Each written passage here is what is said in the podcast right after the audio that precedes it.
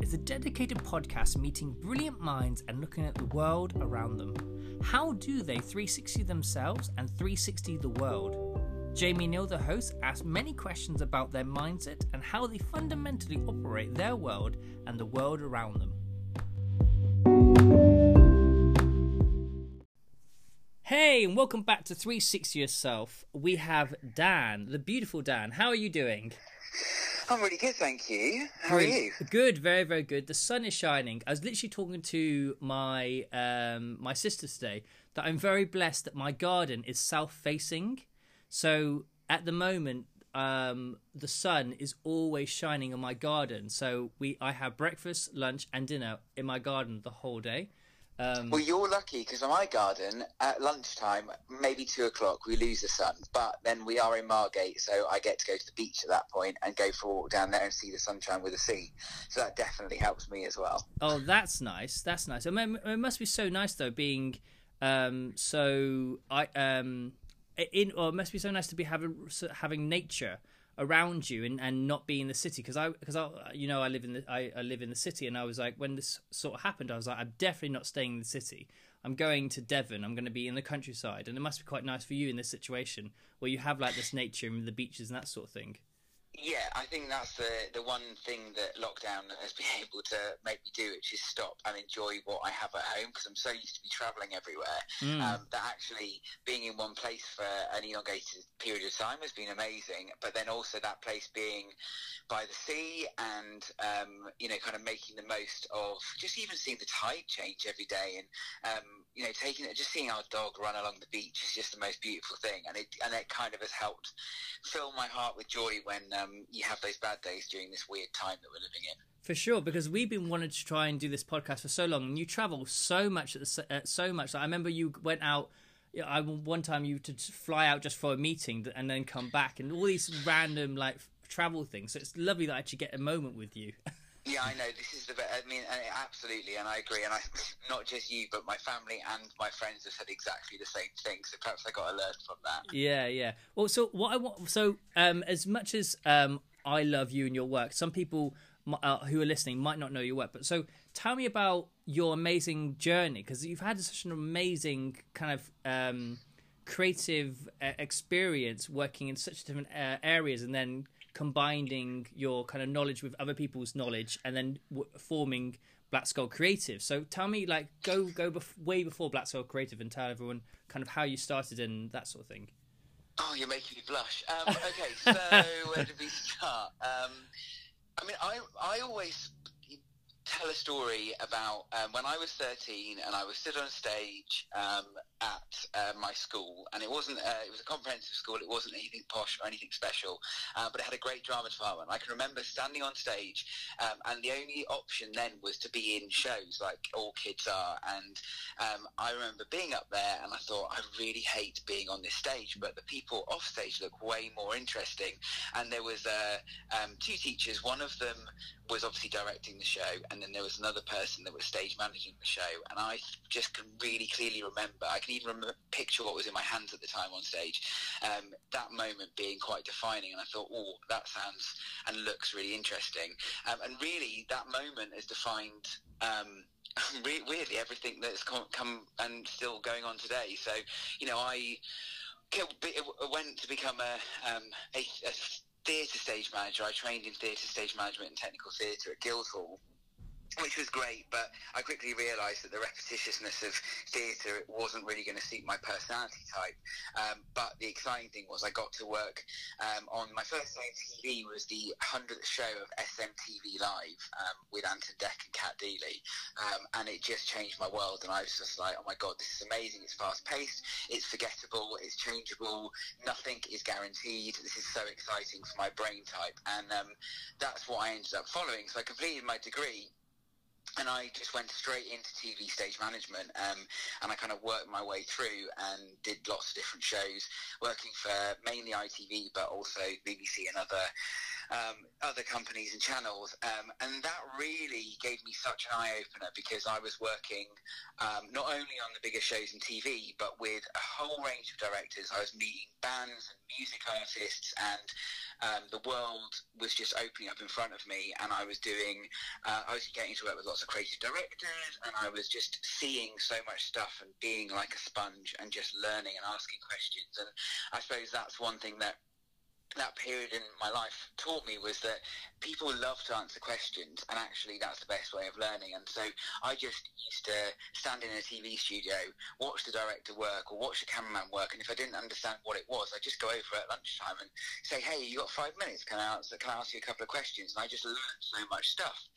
So then by the time I got to about twenty-seven, I was thinking, oh, I'm actually a little bit kind of getting a little bit bored and a little bit um, complacent in my work now. What else can I do to inspire me? And I thought back to that moment of when I was thirteen on stage, and I thought about the other person who is, of course, a director.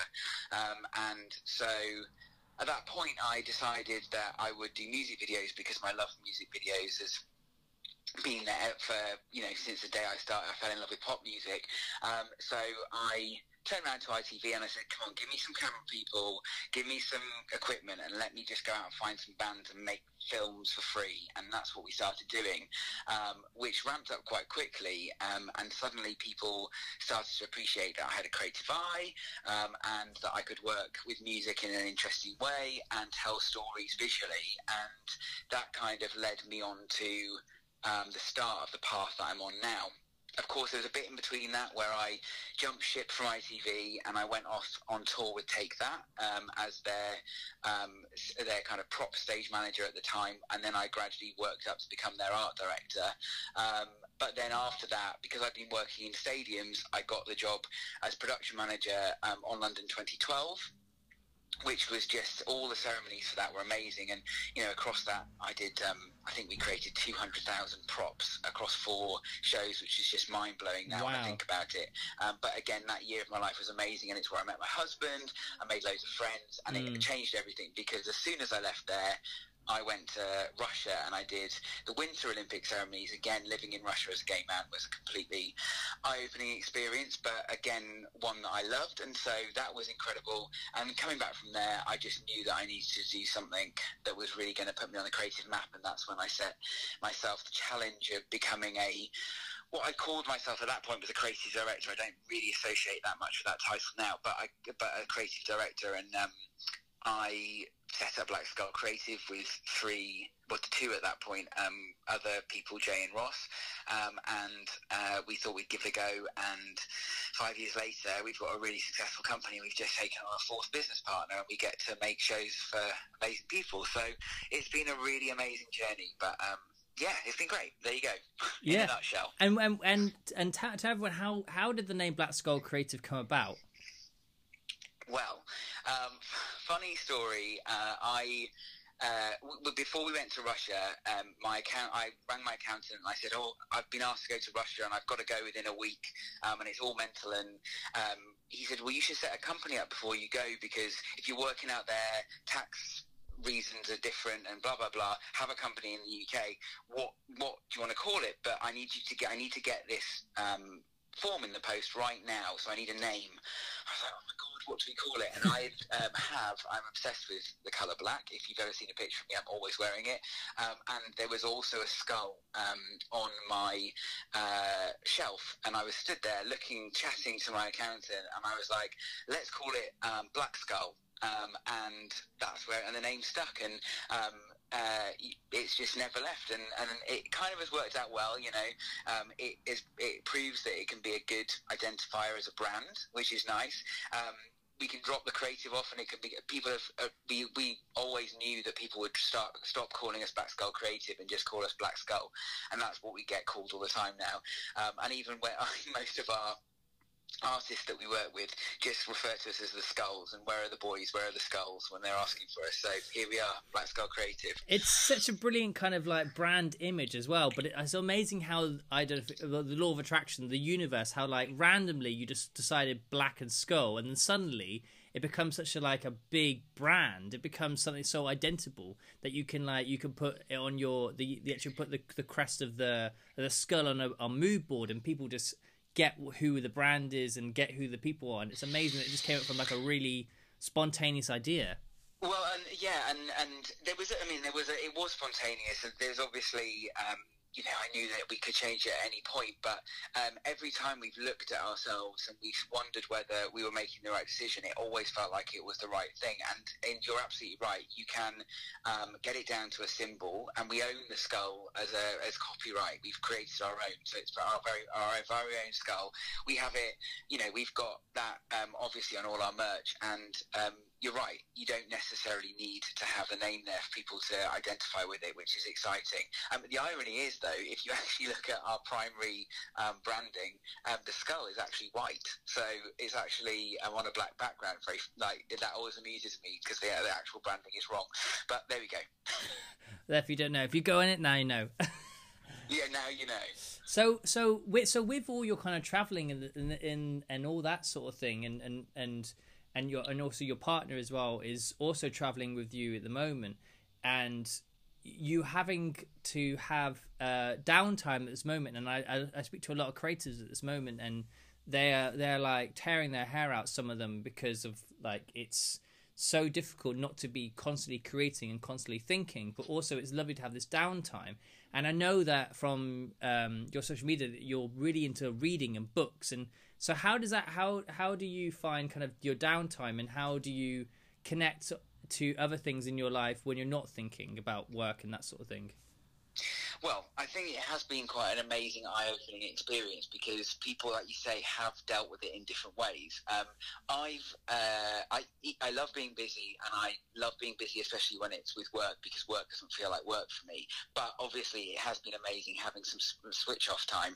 And like you say, I'm obsessed with reading. I absolutely love um, novels and stories, and um, therefore, you know, of course, I've spent loads of time reading, less weirdly less time reading during lockdown than I would on a holiday, because normally if I was on a week's holiday I would get through about a book a day, but uh, there's been other things going on in my mind and, and stuff, so definitely um, uh, reading. But then also I think the lockdown has been an interesting one because it's made us kind of work out how we can express ourselves um, differently, um, and so, you know, the way I express myself normally would be through creating live shows and, and environments, and obviously that's not really relevant right now, um, but still wanting to kind of scratch that creative itch. So I've been doing a few courses and other stuff, but I obviously have been spending a lot of time trying to connect with friends and people and make sure everyone's okay. And one of the people I randomly started chatting to, and who I haven't chatted to in about twenty years, was a friend, Dan, um, from um, school.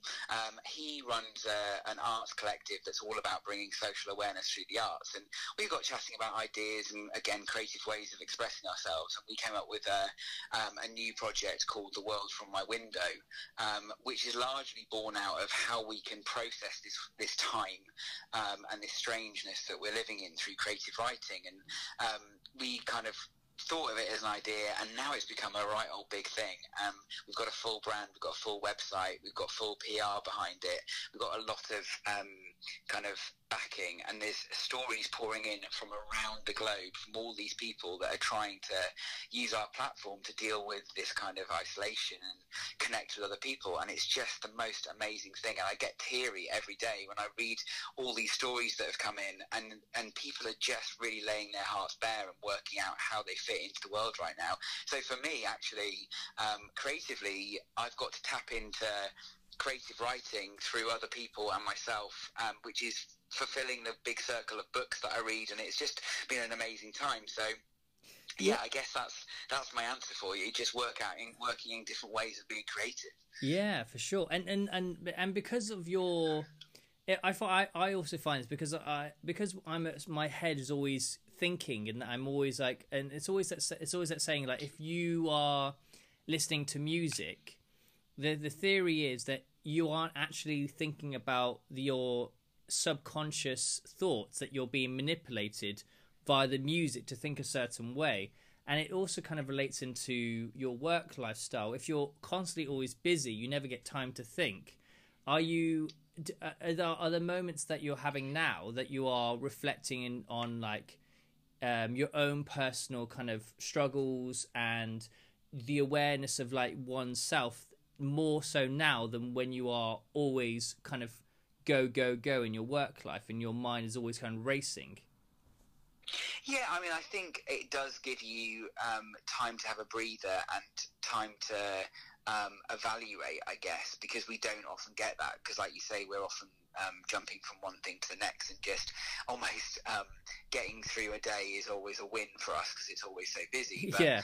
Um, I, I, yeah, I, I think so. I think um, for me, the biggest thing that I've learned is actually reconnecting with things that I've neglected. So assuming for me, I've always assumed, you know, that my family are fine, will be there, um, and are going to um, support me all the way. And of course, that's what they are. But actually, it's so nice to be able to spend time with my family um, and making sure that I'm, you know, I, I kind of understanding where they're at, because they always assume that I'm so busy that they can't bother me with the small things that are actually intrinsic to what makes a family tick. And so yeah, for sure. That's been a real eye-opener, and I've absolutely um, learned a lot of things um, through this process just by having the time to, you know, connect with my family, and that's been really, really good. Um, so, yeah, I think, yeah, definitely. I mean, how I, you know, has it made me evaluate um, how I work? Um, I'm not, y yes and no, like, you know,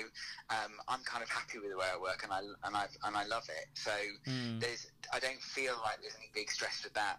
Um, and in terms of me personally, um, you know, yes, there's a definite bigger, greater understanding of, um, Uh, of things, and actually not just um, making me realise that I need to change things, but making me um, feel more um, strong almost about some of my choices that I've made that I might have made quickly, but now uh, I'm definitely sure of.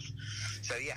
Yeah, it's fascinating how like where in the moment you you have these sort of like quick decisions, but you're also you're relying on your gut and your experience in those moments where you have to make decisive decisions. But at, upon these this moment where there's a bit of a quietness, you can actually reflect on the decision that you made and go, actually, that was a really, really strong decision, but you actually haven't had time to, to think about it. But now you actually have a time no, to think. And, and I'm, exactly. But I'm also, I think what it kind of taught me is that you, you just got to trust your gut quite often. Mm. You know, more often than not, first ideas are the best, and um, you just got to go with it. And actually, because... Um, Uh, we are so busy, and because we we don't have a lot of time to consider things, actually we we've got really good at just not pondering and just being quite decisive. Um, but also the cut that with that there, there's a big strength that comes with that, because what the reason you can be so decisive is the fact that you can think to yourself, okay, well, what's the worst can happen, and if I if if the worst happens, am I strong enough, and am I am I in a position to be able to get myself out of that hole? And if you are, and you feel like you have that strength of character, then all that backing from whoever it is or whatever that scenario is, then that allows you to just be be decisive and become a strong leader. And I think that's what it's taught me, that actually I don't need lots of time to ponder things, and I'm not a, you know I worry all the time, of course, but I can get by by actually just being decisive and just knowing that I feel strong enough to get myself through any situation that comes up out of it. Yeah, and so, and so and so when you're deciding all these amazing um, decisions, and you are creating constantly from the briefs, because you're reacting so fast, you must have a bank of kind of creative uh, influences, like pictures or videos or that sort of thing, or you've seen things all the time. What, how do you get your inspiration and in, in, in your day-to-day life, if you're walking your dog or if you're going to a gallery? How do you get the kind of influences to be able to react to the to the quick responses that you're delivering? I think um I think you've got to take a step back before you kind of go into inspiration. You almost have to have your process, mm. um, because I think when you're, what you realise when you do all these shows, um, and all, actually, no matter what your kind of end product is, the process that you're going through is actually all pretty similar most of the time. So we, I think, between me and the, the rest of the Black Skull team, we've honed a process that works really well for us, and we know where we're going on that journey. So if we need to do that in a short space of time, that process is robust enough for us to get through it and get those answers out quickly to clients. But if we've got more time, great, we can do loads more research and we can elongate elongate those bits of the process that, that we can put more time into. Mm-hmm. And that varies depending on the project. Um, you know, I think in terms of then where the inspiration comes from, yeah, of course, we've got a big knowledge, but um, I certainly, with time, and lack of time means that I definitely miss things. But I think that's what the beauty of working in a team is.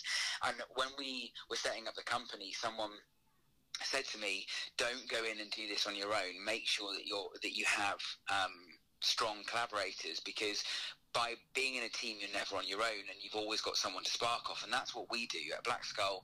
The first thing that we do when we get a brief is get together, whether it has to be on a phone call or now probably a Zoom or um, a sitting, hopefully in our um, in our studio in Shoreditch, and just working through the ideas, splitting out the brief, um, and work, seeing what inspires us. And, and normally um, that process of um, of working it through and bouncing off each other is where the inspiration comes from, because if I've got a reference or if I don't have a reference, undoubtedly someone else in the team will have a reference. Mm. And um, even if um, someone else brings a different reference to the table, what's really great about being part of the team is that we can challenge each other. And actually the part of big getting to that, the nugget of the idea the quickest, is because we are in a, um, a very close um and we have a close understanding of each other, so we can mm. challenge each other. And sometimes we have blazing rows about ideas in the office, but we can literally blow up, explode, work, and, that, and when we do that, we work out exactly what matters to us in that idea, and it all gets resolved within five minutes, and suddenly there it is laid out for us, and we've just got to work through it.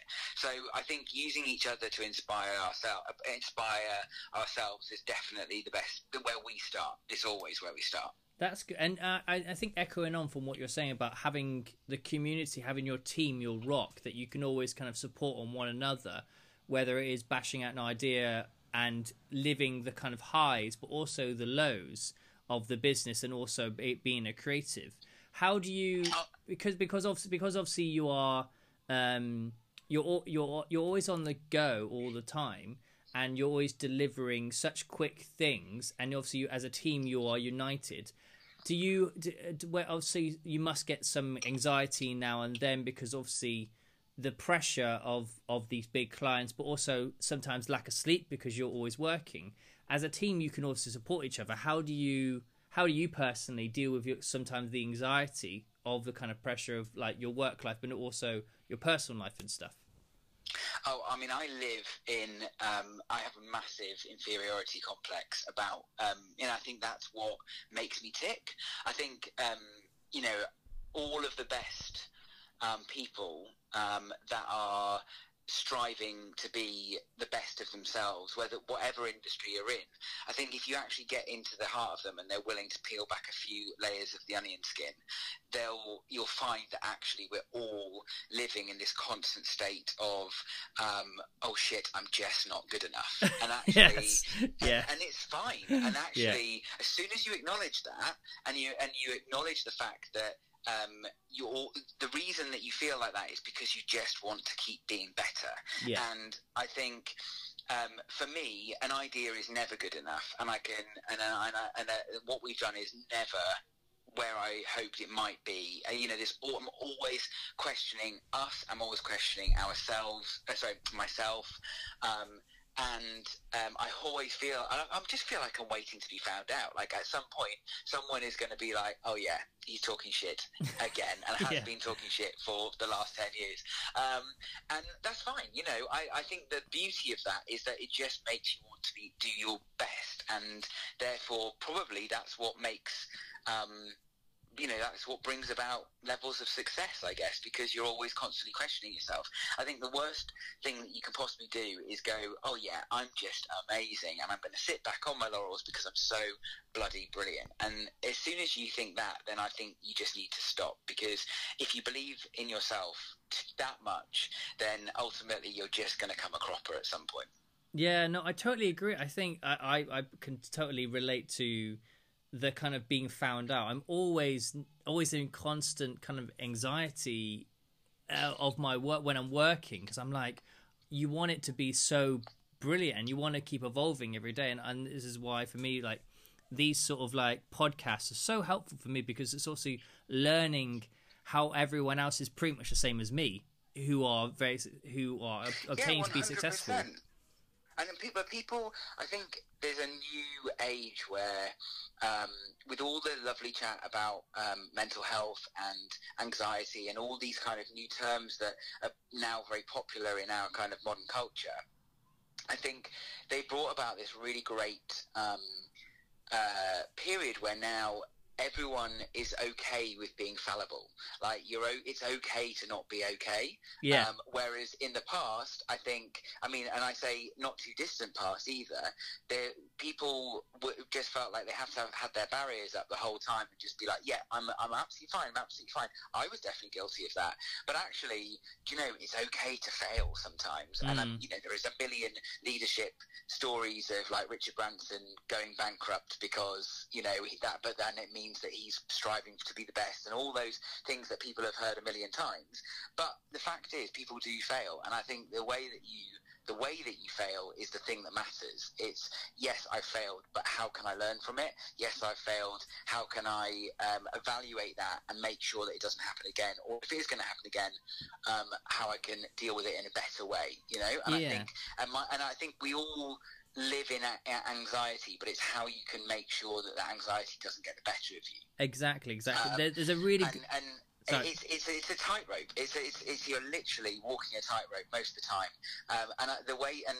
Ross, my husband, who also owns Black Skull Creative with, with Jay and I, um, his big thing, and, and he's told me this um, both as a as a business partner and also um, my other half, um, personally and emotionally, is that he just asks himself, what is the worst that can happen? Yeah. Because if you go into a scenario um, and you know that the worst thing that can happen is you don't get the job, or the worst thing that can happen is they scream in your face, then if you can deal with that before you go in, then it's not scary anymore. Exactly, that's, that's exactly. Literally, we ask. I have to ask myself that most days. What mm. is the worst that can actually happen? Yeah. And then you know. Yeah, there's there's a there's a really good book called Fail, Fail, Fail Better. Um, really good self-help book, and it basically talks about the same thing, about failing is really good, but actually how do we resolve the failing and actually make it better next time that we fail? And it just accepts failure because it's going to happen, and that's how we grow as people. Um, what I what, what I want to finish off with is is um, what I always do with um, my guests is a really um, profound or amazing quote that you've you've lived by, or that you that you've remembered that from your childhood or whenever, that kind of that you always remember. Um, is there a quote that you would suggest to people to to remember? Can I go for two? You can definitely go. Two and two's better, yeah. Because I knew this was coming, so I had this quote prepared, but then you said childhood, and it sparked another one. So good. Let me go for the, the one that um, I had prepared already, uh-huh. which kind of sums up everything that I kind of get by in life, which is, um, it's not profound, but if you want something doing, ask a busy person. Um, and I, for me, that I'm a great believer in that. Um, for me, if I am not busy, I will just let things fester, and I'll be like, oh, I can just do that later. But if I am busy and I'm working to my maximum output, I know that if you put it on my list, it's going to get done, and I love a list. So for me, ask me to do something when I'm at my busiest, and I will do it to the best of my ability, and I will do it quickly. So I love that quote, um, yeah. personally. But then the one from the childhood that you just sparked um, is what I've got tattooed on my arm, and I and I had this tattoo done um, in twenty eleven as I started the Olympics, um, and Um, I've lived my life by it, um, and, but I often forget that it's there, because I just, you know, sometimes it matters, and sometimes it's just living with me, and I never think about it. I love, I love how when I, when I asked you for a quote, and you didn't assume the one on the one that's written on your arm. I know, but it's, it's so part of me now. And actually, funny enough, there have been times during this lockdown where you have those dark days and it's really become important to me, but I forget that it's there, and at some point someone has said, or I've realised it, or whatever, and I'm there, just take a look at what it says on your arm. So what it says on my arm is, what will be, will be. And I know that for many people that might be cheesy because it's the whole case for us, for our thing, but my mum um, has said that to me since I was tiny, and I know that my grandma said that to my mum, and I know that it came from a generation before that as well, and that's been passed down to my family. And for me to live my life by what will be will be is quite um helpful for all the anxiety and all that stuff, because the reality is, if you just sign yourself over to the universe and you just trust that it's going to work its way out, whether that's good, bad, ugly, indifferent, whatever it is, it will just be. And because of that, you can just be and go for the ride. So I, there you go. I totally agree. I have this. I have a similar quote on my my hand, and it has it's it's basically it's two uh waves, and it basically just means go with the flow. And it all, it's exactly the same sort of concept of just literally let yourself go to the universe and go with the flow, because that's all you can do. You can only you, what we can only what we can only do is actually respond um, via our reactions. We can't control anyone else's reactions. We can only respond to how we interpret or how we respond to what's been presented. So you just got to go with the flow, and and what will be will be, and, and go with it. Precisely. So, um, you know, and that is how the whole of the U K is living at the moment with lockdown. We're just at the mercy of this uh, weird scenario we're in, and we just got to go with the flow, right? Exactly that. Well, I want to say thank you so much, because I think it's been so insightful to talk to talk to you about you as um, as a as a creative, but you as a person as well. And I know a lot of people will be really inspired by what you said today. So, thank you so much for your time. Absolute pleasure. And if you're struggling, you or anyone that's listening to this is struggling with this scenario that we're living in, check out uh, the website, um, w w w dot the world we live in, uh, sorry, the world from my window dot com, um, so that you can really just get into processing those feelings so you're not stressed. Of course, of course. Well, thank you so much for, for coming on today. Thank you so much. Absolute pleasure. Thanks so much, Jamie. Bye. Take care.